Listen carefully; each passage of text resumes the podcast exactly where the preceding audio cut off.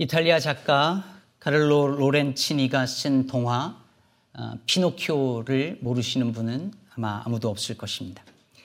알다시피 피노키오는 제페토 할아버지가 나무를 깎아서 만든 인형이죠. 그런데 거짓말하면 코가 늘어난다는 특징이 있습니다. 그래서 어릴 적 어른들이 너 거짓말하면 코 늘어난다. 이렇게 하면 겁을 주곤 했습니다. 재밌는 건 거짓말하면 코 늘어난다는 그 어른들의 말이 거짓말이었다는데 있죠. 어, 그런가 하면 이런 식의 전래 동화는 우리나라에도 많이 있습니다. 여러분들 아마 기억하시겠지만 예를 들면 이런 것이죠. 어, 느 집에 금송아지가 없어졌습니다. 그러자 주인이 하인들을 다 불러 모아서 항아리를 갖다 놓고 말을 합니다. 이 안에는 진실을 알려주는 물이 들어있는데 진실된 사람이 그 항아리에다가 손을 넣으면 그대로 있겠지만 만일 거짓말한 사람이 넣으면 그 손이 까맣게 된다. 그래서 집안에 있는 모든 하인들이 그 항아리에 다 손을 넣었습니다. 어떻게 됐나요? 한 사람만 빼고 모든 사람들의 손이 검게 되었습니다. 범인은 하얗게 된 그 손을 가진 하인이었죠. 그 항아리 속에는 먹물이 들어져 있었습니다. 그래서 범인은 자기가 거짓말하면 들킬까봐 거짓말한 것이 들킬까봐 손을 다 넣지 않고 다른 사람들은 그냥 다 넣어서 그렇게 되고 범인이 밝혀진 것이죠. 재밌는 것은 이 이야기 속에서도 거짓말하는 사람을 찾아내려고 주인이 거짓말을 했다는 데 있습니다. 세상에 이렇게 거짓말이 넘쳐납니다. 거짓말을 찾아내려고 거짓말을 합니다. 거짓말을 덮으려고 거짓말을 합니다. 어떤 연구에 의해서 이런 결과가 나왔는지는 모르겠지만 어른들은 하루 평균 16번 거짓말을 한답니다.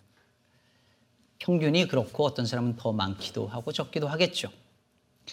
아이들은 어른들에게 거짓말 하지 말라는 것을 어릴 때부터 배우지만 어느 순간부터 우리 엄마 아빠도 거짓말을 하고 어른들이 거짓말 한다는 것을 깨우칩니다. 알았어, 알았어. 이따 사줄게. 라든지 알아서 다음에 해줄게 라는 말을 수없이 반복을 하죠. 그리고는 잊어버리거나 약속을 지키지 않습니다. 어른들에겐 빈말이지만 아이들에겐 분명 거짓말입니다. 이렇게 해서 우리 어른들은 아이들에게, 우리 자녀들에게 말에 대한 신뢰를 잃어버려 갑니다. 그러면 오늘날 시대는 말의 신뢰를 잃어버린 시대입니다. 정치인들이 수없이 수많은 말들을 쏟아내지만 그 말이 다 진실이라고 믿는 사람은 아무도 없을 겁니다. 뉴스를 보더라도 이게 지금 가짜 뉴스인지 진짜 뉴스인지 판단해야 되는 시대입니다. 뉴스를 못 믿으니까 이제 사람들이 소셜 미디어나 유튜브를 통해서 진실을 찾으려고 합니다. 근데 그 안에 확인되지 않고 증명되지 않은 말들이 너무 많이 쏟아지고 있습니다. 우리 한국 어르신들이 유튜브를 통해서 온갖 잘못된 정보를 얻는 것으로 인한 폐해는 이루 말할 수가 없습니다. 여러분, 말의 진실함이 사라지니까 어떤 일이 일어납니까? 서로에 대한 신뢰가 사라지죠. 그럼 어떻게 되냐면 서로에 대한 신뢰가 사라진 사회의 기반 자체가 흔들릴 수밖에 없습니다. 사람의 말을 있는 그대로 믿지를 못하는 거예요. 제가 이렇게, 이렇게 설교를 하고 있는데 여러분들께서 속으로 저 목사가 저렇게 말하는 저 이면에 무슨 의도가 있을까? 라고 생각을 한다면 이미 그 공동체는 문제가 심각한 겁니다. 그런데 오늘날 사회가 그렇게 되어져 가고 있는 것이죠. 십계명의 제9계명은 내 이웃에 대하여 거짓 증거하지 말라입니다. 이것은 기본적으로 거짓말을 금하는 계명이죠. 하나님께서 왜 이스라엘 백성들에게 이 계명을 주셨을까요? 여러분 본래 이 말씀은 재판을 할 때에 증인이 위증을 하지 말라라는 말씀이었습니다. 고대 사회에서는 성문의 그 성문 사이에서 어, 장로들이 재판을 했습니다.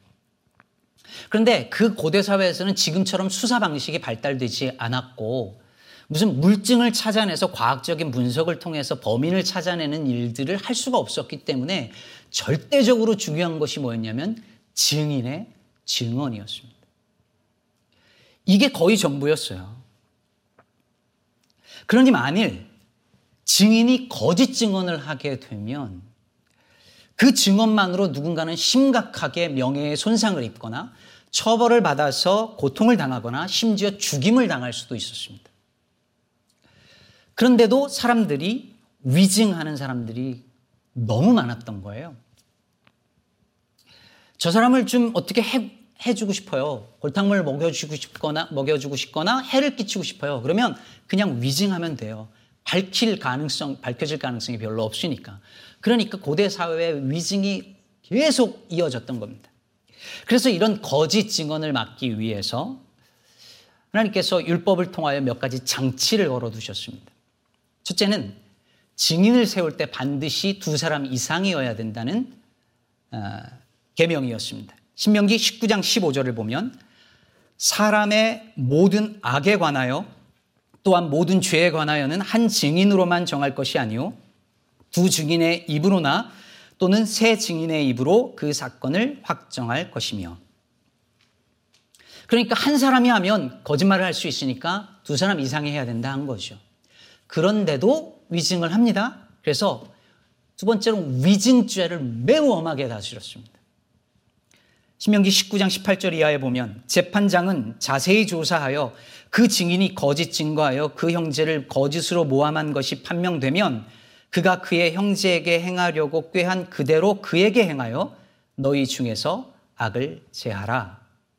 즉 위중한 위증한 사람이 그 죄에 대한 대가를 그 사람이 받게 한 거예요. 저 사람 살인했어요라고 말하면 사형인데 위증한 사람이 사형을 당하게끔 했다는 것입니다. 위증죄가 그만큼 무서웠던 것이죠. 그런데도 거짓 증언은 계속해서 이어졌습니다. 특히 권력을 가진 사람들이 자신의 권력을 이용해서 이런 거짓 증언들을 했습니다. 그 중에 대표적인 것이 우리가 잘 아는 열왕기상 21장에 나오는 나봇의 포도원 사건이지요. 예루살렘 인근의 이스라엘이라고 하는 곳에 나봇이라고 하는 사람이 포도원을 가지고 있었는데 아방이 그 포도원이 탐이 나서 그걸 사려고 합니다. 그런데 나봇이 이건 조상에게 물려받은 것이기 때문에 팔 수 없다라고 말하죠. 그건 사실 왕이라도 불가능한 일이었습니다. 그런데 어떻게 그 아내 이세벨이 어떻게 합니까?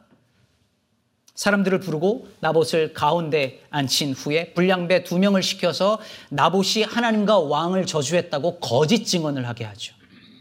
결과적으로 어떻게 됩니까? 두세 사람의 증인이 있으면 효과가 있죠. 그래서 나봇을 돌로 쳐 죽이고 그 포도원을 빼앗습니다.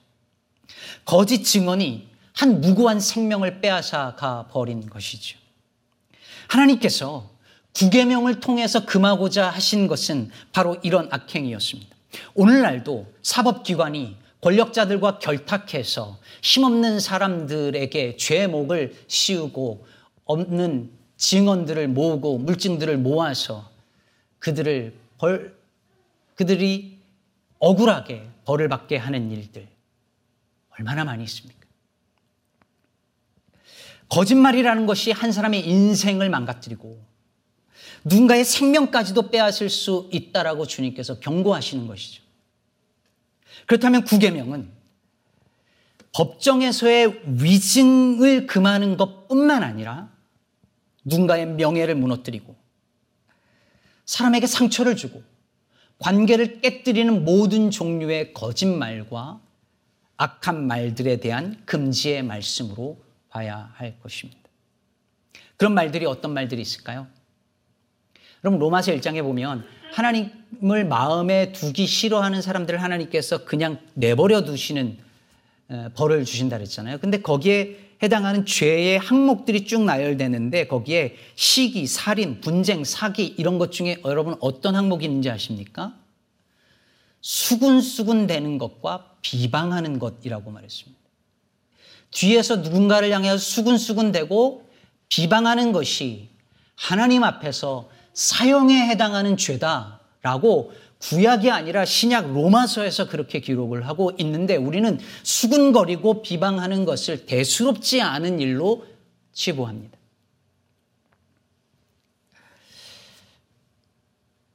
이건 비밀인데 너만 알고 있어. 집사님만 알고 있어요.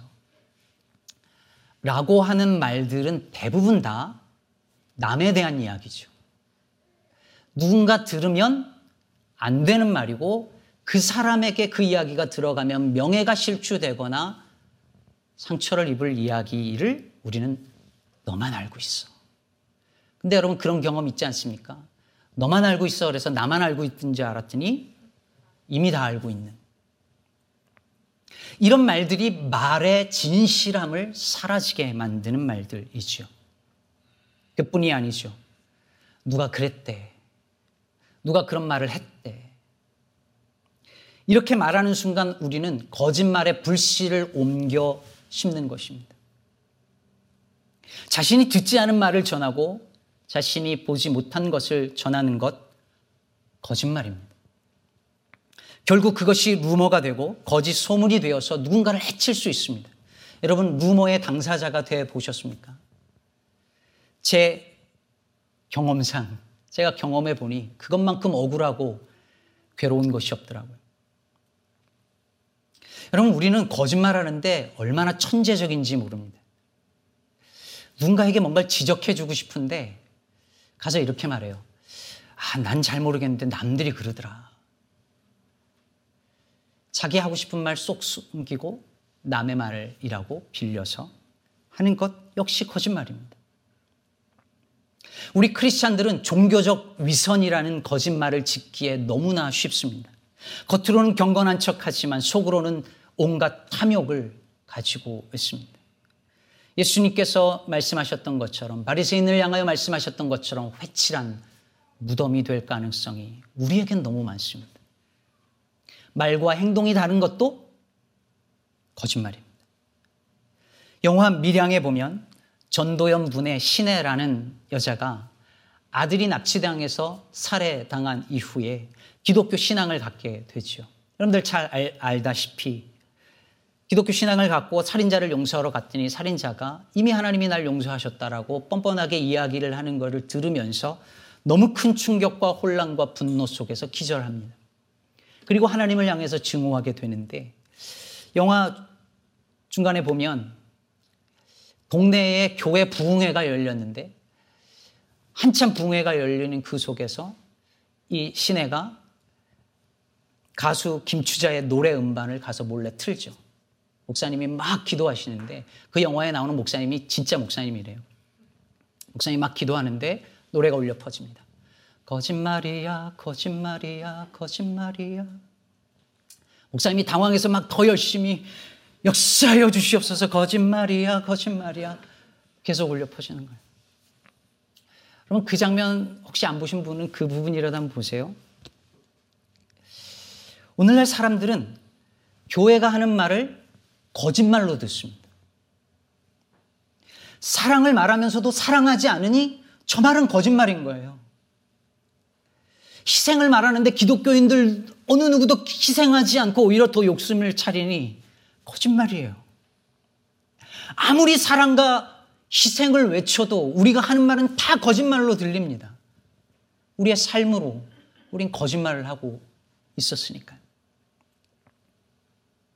그래서 저는 오늘날 교회가 해야 할 많은 일들 중에서 가장 시급한 것은 세상을 변화시키는 것보다 더 시급한 것은 교회가 새로워지는 것인데 교회가 새로워지기 위해서 가장 필요한 것 중에 하나가 바로 우리가 하는 말의 진실함을 회복하는 것이라고 믿습니다.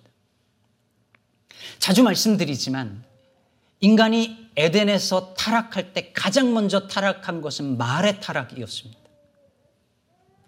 그래서 인간의 타락은 곧 언어의 타락, 말의 타락인 것이죠.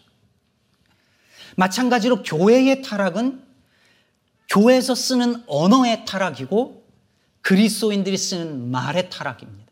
따라서 교회의 언어, 그리스도인의 언어가 새로워지지 않는 한, 회복되지 않는 한, 교회는 회복될 수 없습니다.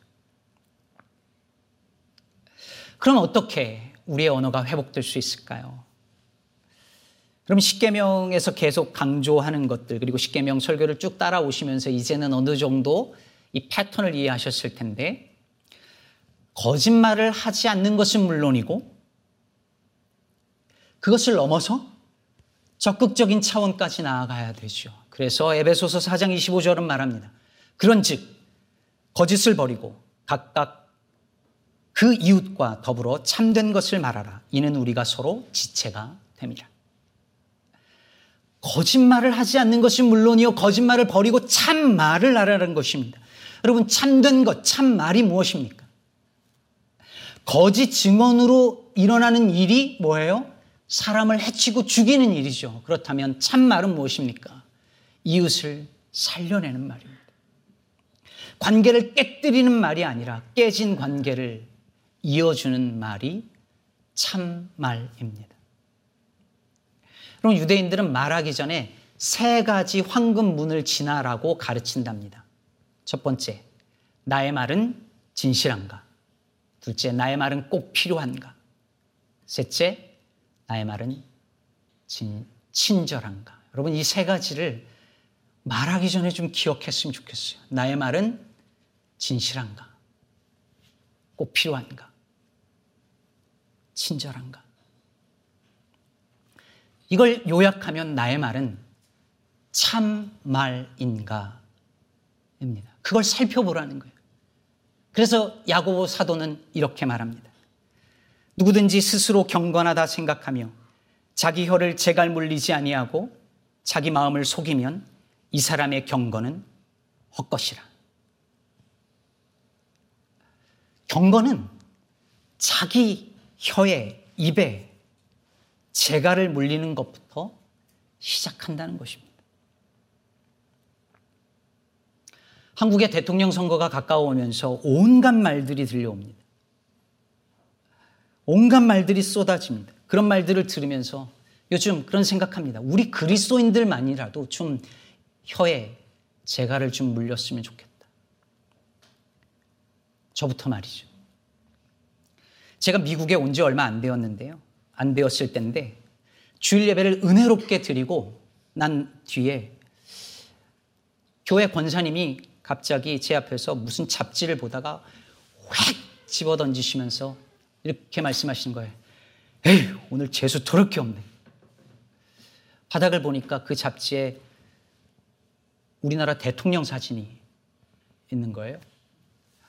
오늘 빨갱이를 봐서 너무 재수가 없다고 소리를 지르시는데 제가 그때 그 대통령 너무 좋아하는 대통령이었는데 너무 당황스럽고 불쾌하더라고요. 어쩔 수가 없죠. 어르신인데. 근데 그 교회에 저처럼 느낀 집사님이 딱 한 분 계셨는데 저랑 둘이 화장실에서 숨어서 이야기를 할 수밖에 없었습니다. 제가 부임 초기에도 했던 설교 내용 중에 있었지만 이민교회 가면 흔히 보는 풍경이 있죠. 친교 시간이 되면 모여서 대놓고 자기가 싫어하는 정치인을 실명을 거론하며 욕설을 내뱉습니다. 정책을 논하고 옳고 그름을 이야기할 수 있죠. 그런데 그 거기서 끝나지 않고 이 새끼 저 새끼 합니다. 그 순간에 자기 앞에 있는 성도가 그 정치인을 지지하는 사람일 수도 있다는 사실을 아예 생각 안 하거나 무시합니다. 심지어 새신자나 방문자가 왔는데도 그래요. 그럼 저는 다시는 그런 교회 안 갈 것 같아요. 저부터 그랬거든요. 이런 말은 관계를 이어주는 말이 아니라 관계를 깨뜨리는 말이죠. 살리는 말이 아니라 죽이는 말입니다. 저는 우리 교회 언어가 교회에서 쓰는 우리의 말들이 사람을 살리는 참말, 관계를 깨뜨리는 말이 아니라 이어주는 말이기를 정말 간절히 바랍니다. 그럼 어떤 말이 살리는 말이고 참 말일까요? 요한복음 18장에 보면 예수님께서 재판받는 장면이 나옵니다. 복음서에 다 나오죠. 근데 여러분 아시죠? 예수님께서 재판을 받을 때에 그때 그것이 불법적인 재판이었다는 것. 그리고 거기에 위증을 한 가짜로 증언한 증인들을 종교 지도자들이 세웠었습니다. 그때 빌라도가 예수님을 신문하면서 여러 가지 이야기가 오고 가는데 요한복음에서 예수님께서 빌라도에게 이렇게 말함, 말씀하십니다. 내가 이를 위하여 태어났으며 이를 위하여 세상에 왔나니 곧 진리에 대하여 증언하려 함이로라. 무릇 진리에 속한 자는 내 음성을 듣느니라. 여러분 이 장면을 생각해 보세요. 예수님께서 지금 거짓 증언에 의해서 재판받으시면서 예수님께서 뭐라고 말씀하시냐면 나는 진리를 증언하러 왔다 이렇게 말씀하십니다. 예수님은 사람들의 거짓에 의하여서 죽임당하시면서 예수님은 진리를 전하심으로 아니 그분 자신이 진리 그 자체가 되심으로 말미암아 우리를 살리십니다. 거짓은 죽이지만 진리는 살립니다. 거짓은 하나님과 이웃과의 관계를 깨뜨리지만 진리는 그 관계를 다시 이어줍니다. 그래서 요한복음 8장 32절에서 예수께서 말씀하셨습니다.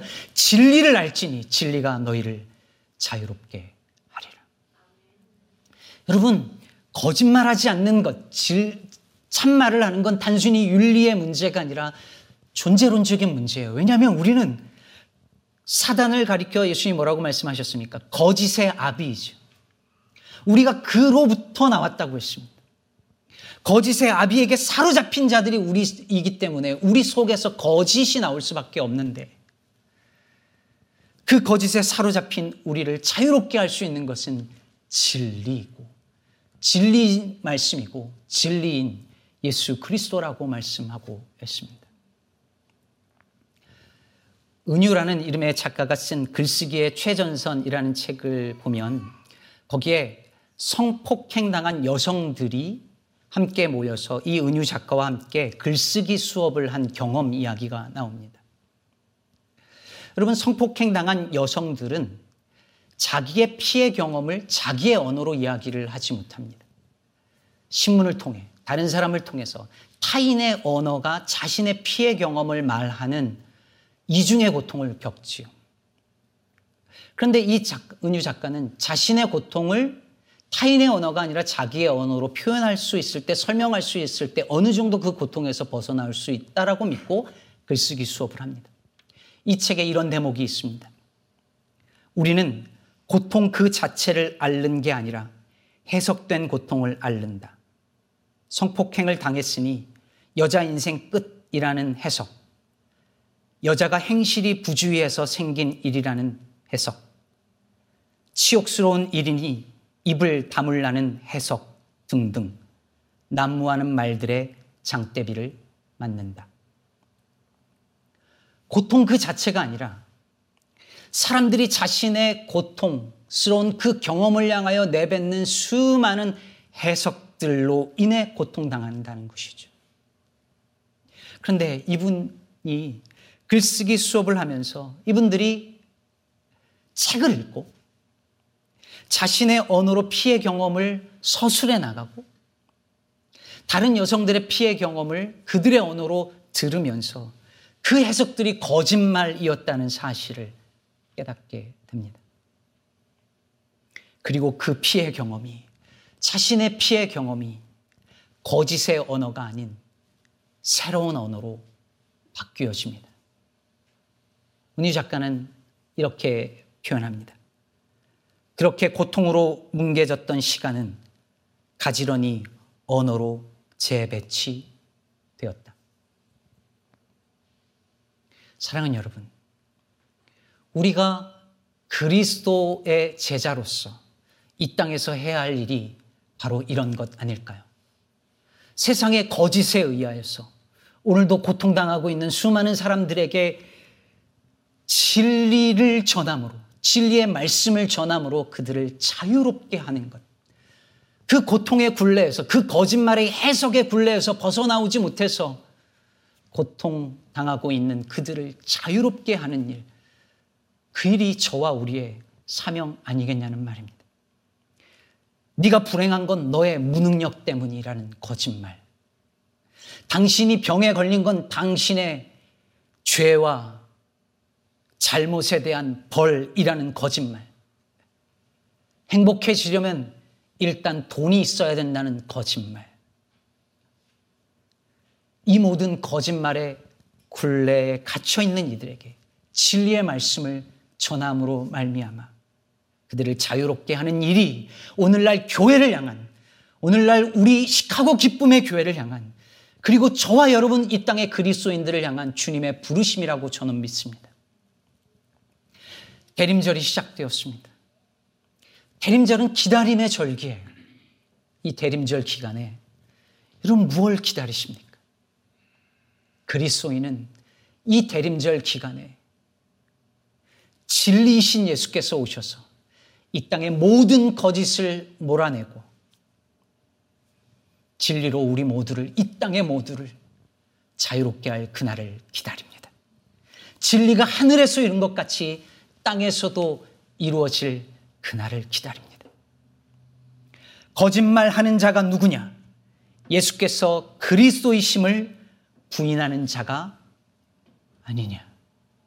예수께서 그리스도인 그리스도이심을 부인하는 이 세상은 거짓말을 하고 있습니다. 그러므로 우리는 기다립니다. 세상의 모든 무릎이 예수 이름 앞에 절하고 세상의 모든 입이 주를 그리스도라 시인하는 그날을 기다립니다. 그날을 기다리며 우리의 삶을, 우리의 일상을, 우리의 마음을 진리의 말씀으로 채우고 그 채워진 말씀을 흘려보내서 이 땅에 거짓말로 고통당하는 이들을 자유롭게 하는 그 일에 헌신하는 저와 여러분 되시기를 주의 이름으로 축복합니다.